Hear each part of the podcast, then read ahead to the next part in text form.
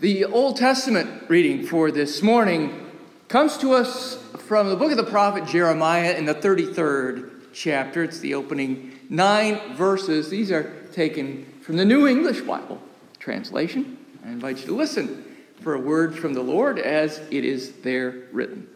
The word of the Lord came to Jeremiah a second time while he was still imprisoned in the court of the guardhouse.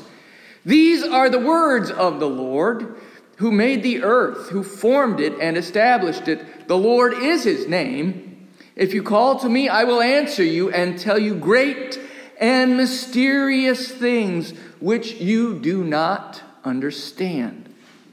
These are the words of the Lord, the God of Israel, concerning the houses in this city and the royal palace, which are to be razed to the ground, concerning siege ramp and sword, and attackers who fill the houses with the corpses of those whom he struck down in his furious rage.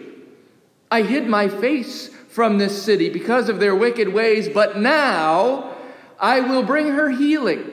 I will heal and cure Judah and Israel, and will let my people see an age of peace and security. I will restore their fortunes and build them again as once they were. I will cleanse them of all the wickedness and sin that they have committed. I will forgive all the evil deeds they have done in rebellion against me. This city will win me a name and praise and glory before all the nations on earth when they hear of all the blessings that I bestow on her. They shall be moved and filled with awe because of the blessings and the peace which I have brought upon her. Here ends this reading from God's holy word. Our New Testament reading this morning comes to us from the Gospel according to Luke in the 24th chapter, beginning at verse 36 and continuing through verse 47. Again, I invite you to listen for a word from the Lord as it is there written. While they, the disciples, were talking about this, Jesus himself stood among them and said to them, Peace be with you. They were startled and terrified and thought that they were seeing a ghost. He said to them, Why are you frightened and why do doubts arise in your hearts? Look at my hands and my feet. See that it is I myself. Touch me and see. For a ghost does not have flesh and bones as you see that I have.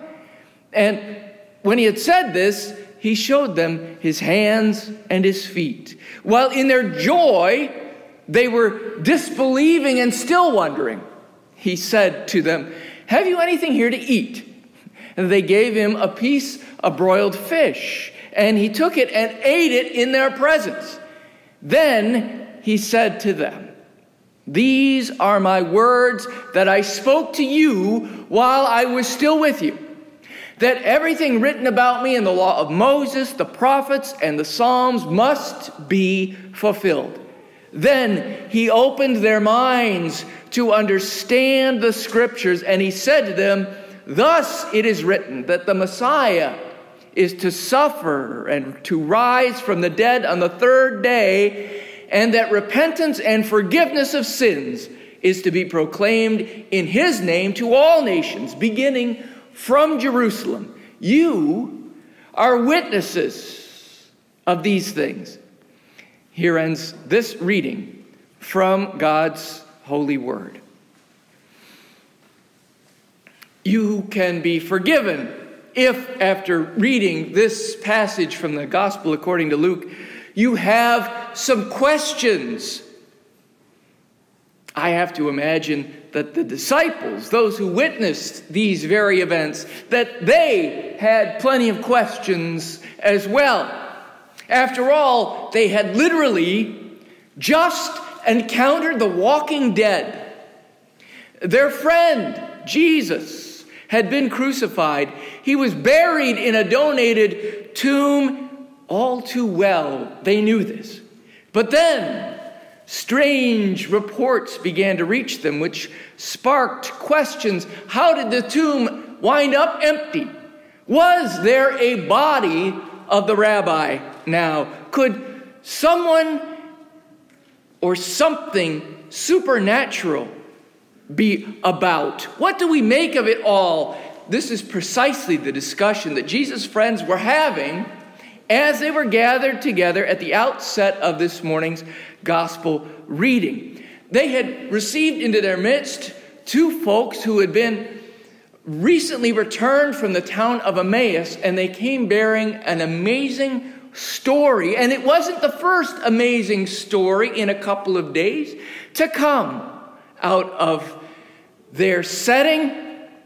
So they were there listening and they were there discussing and engaged in sacred talk, speaking of very important things, things which in our ordinary, superficial chats, whether they be with strangers, friends, or even family, we, we dare, we barely dare to go to these sacred places. But they were having one of these sacred discussions in their midst, and it was right into the midst of that discussion that I feel compelled to talk this morning about just those kinds of discussions. For it is such a huge blessing to and a gift of the church to be the place where permission for this sort of wrestling has been granted. As I spoke about last week, one of the most important things that we have been invited to do as followers of Jesus is to proclaim, to declare, to tell of Him. But as we are reminded once again this morning, from these verses in the Lucan account of the post resurrection encounters that Jesus has with his friends, we have to get our stories straight first, as straight as we can, for what we have encountered and what we are to speak of are holy mysteries. People want explanations. It may be even more true today than it was in the first century. I'm not sure, for I wasn't there, but I can say that humans have long since displayed both great curiosity and great creativity, showing that we have been using our imaginations for quite some time. And I know that in my own experience, people much prefer answers more than they do questions, certainty over uncertainty. So many television shows have and do witness to this very phenomenon.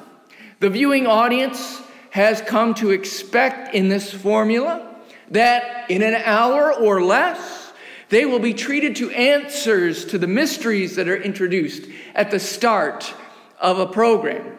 But we know, don't we, that life doesn't take place on a Hollywood soundstage this isn't usually the way things work. It often takes far longer than an hour to get to the bottom of things. Some people have devoted their entire lives to the pursuit of a singular quest aimed at answering a particularly personal question. And sometimes at the end, they wind up arriving at the place that they began. In the case of the disciples of Jesus who were gathered together, seeking answers to the questions they had here in the 21st chapter of Luke, they, they had already devoted themselves for at least a few years to trying to understand the enigma that was Jesus of Nazareth.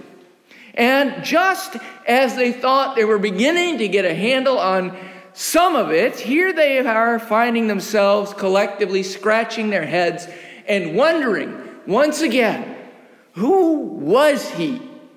Who is he? I find myself from time to time thinking about such holy mysteries, and I wouldn't be surprised if some of you also have spent time wondering. I hope that all Christians have and do and will spend time wrestling with such holy mysteries as this. The disciples, of course, they were here getting a great big hint about who Jesus was and who Jesus is, and it was coming to them from none other than Jesus himself, the one who had died, been buried, and on the third day was raised again, was standing right here in their midst. He was talking to them, he was eating with them, he was right there before their very eyes, and still his friends had questions. They had lots of questions. And we don't have the luxury of having been eyewitnesses to those events. We have not been given opportunity to feed the Lord a piece of fish. We have not been invited to examine his hands and his feet to see the scars from the crucifixion. And we wrestle with a faith that is built on, well, faith. Some folks wrestle more than others. Sometimes we wrestle more than other times, but all of us have to wrestle with these things as part of our coming to know, to accept, and to eventually trust Jesus as Lord. We have to do these things before we can invite others to do the same, even as we continue to pursue some of these answers for ourselves. We heard last week of the imperative to declare what we know to the world, but before we can make such a declaration, we have to know for ourselves what it is that we are about to declare. Now, providentially, today, this very day, 500 years ago, the instigator of the Protestant Reformation, Martin Luther, did some very important work along these very lines, and they had a profound effect on the history of the church and the world for that matter. In 2010, a legal scholar by the name of Douglas Linder began a look at the trial of Luther at Worms by noting historians have described it as the trial that led to the birth of the modern world. Luther was brought there to this, uh, to this religious court that was presided over by the Holy Roman Emperor uh, to defend his heretical teachings teachings that shone a light on the abuses of the institutional church.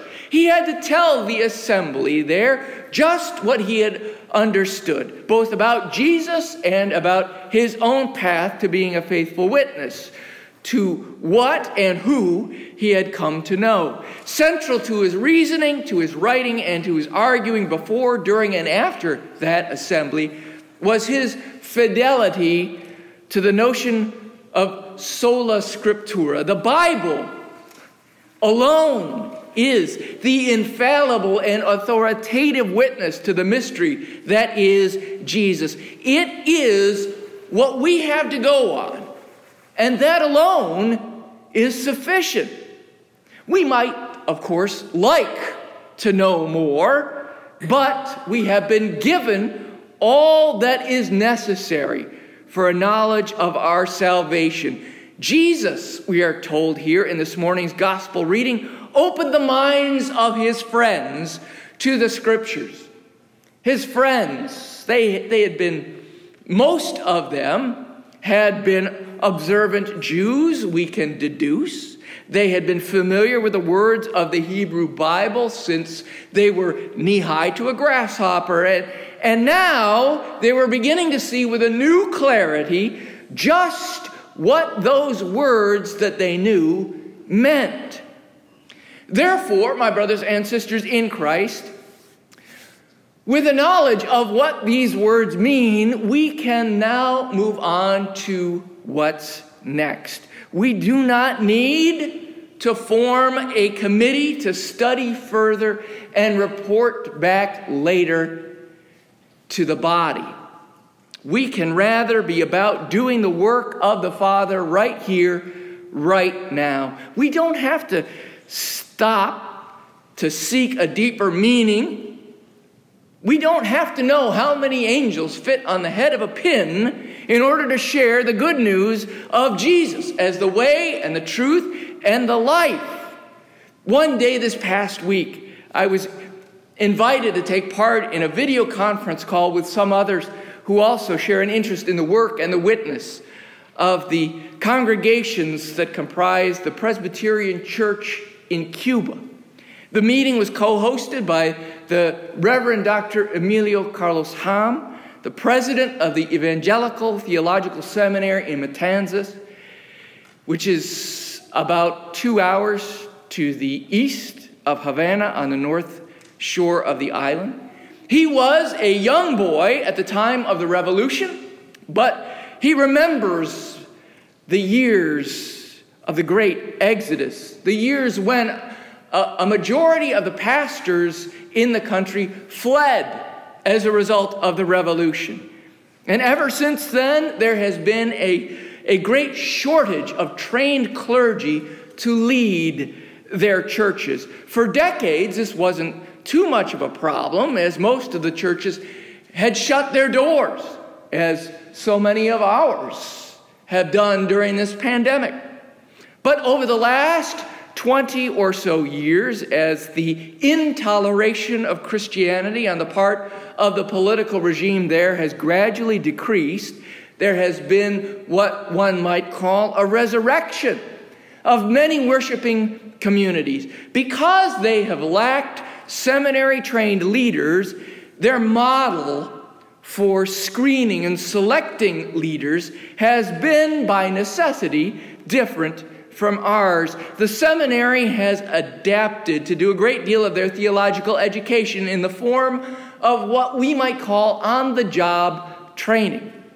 And the church continues there to see increasing growth and influence in the communities where Cuban Christians are declaring and living their faith among their neighbors. The, the moral of this story is that it is perfectly acceptable to be continuing to wrestle with the many layers of meaning and complexity and beauty that make up our faith, while at the very same time taking what we do know at the moment and putting it to work to and for the glory of God. And it was no different for the disciples of Jesus. All of this is part of the great post resurrection what's next.